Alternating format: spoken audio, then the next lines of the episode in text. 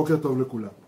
התפרצות נגיף הקורונה בארץ ובעולם כולו משבשת את ההתנהלות היומיומית באופן משמעותי כמעט בכל הארגון. ההנחיות בישראל מתעדכנות ערב ערב, בעקבות, בעקבות כך גדל אי הוודאות והחשש עקב המידע הרב שאנחנו חשופים לו בערוצים השונים.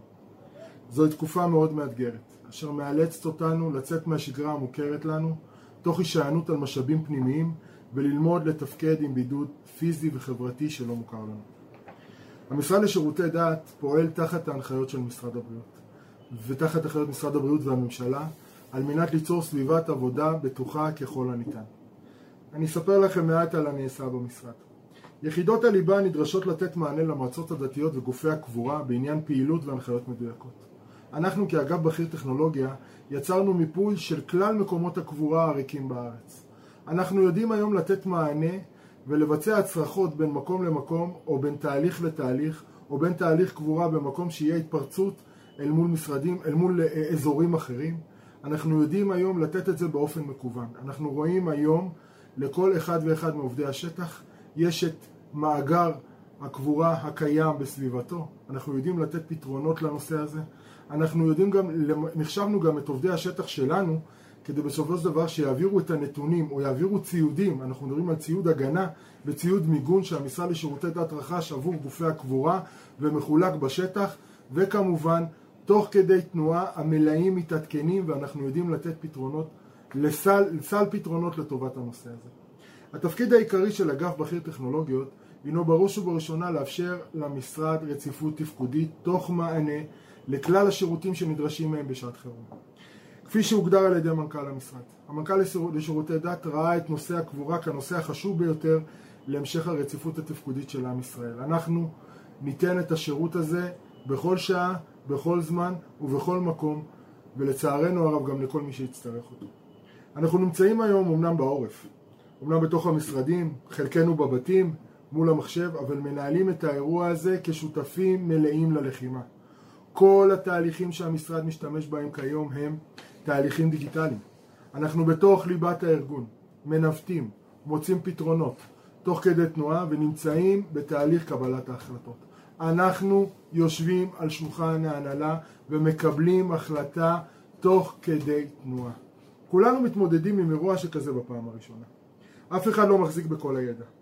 רשות התקשוב הממשלתית נותנת סל פתרונות למשרדי הממשלה להמשך הרציפות התפקודית. אנחנו מתייעצים, אנחנו מדברים, אנחנו מקבלים הנחיות, אנחנו שואלים שאלות, ובסופו של דבר מקימים לעצמנו מאגר ידע כדי לתת לאנשים ולמשתמשי המשרד ולציבור בסופו של דבר את הנתונים הנכונים ביותר תוך כדי תנועה ואת התהליכים הנכונים ביותר כדי שבסופו של דבר המשך הרציפות התפקודית של המשק תישמר. כולנו הכרנו את עולם שיחות הוידאו. לכל אחד ואחת מאיתנו היכולת להכניס את, את עולם התוכן החדש לחיינו. את עולם הזום, את עולם ה Webex, כולנו מכירים אותו היום. כל אחד ואחד מאיתנו יכול ליהנות מהתהליך הזה. אנחנו מבצעים באופן יומי גם אה, הערכות מצב משרדיות תחת אה, אה, אפליקציות שונות. אנחנו נותנים את האפשרות הזאת לקבל נתונים תוך כדי תנועה מהשטח ומציגים אותו בחמ"ל שאליו אנחנו, אה, שאותו הקמנו תוך כדי התהליך הזה. אנחנו צריכים לבצע חשיבה מקדימה על משאבים שידרשו בהמשך.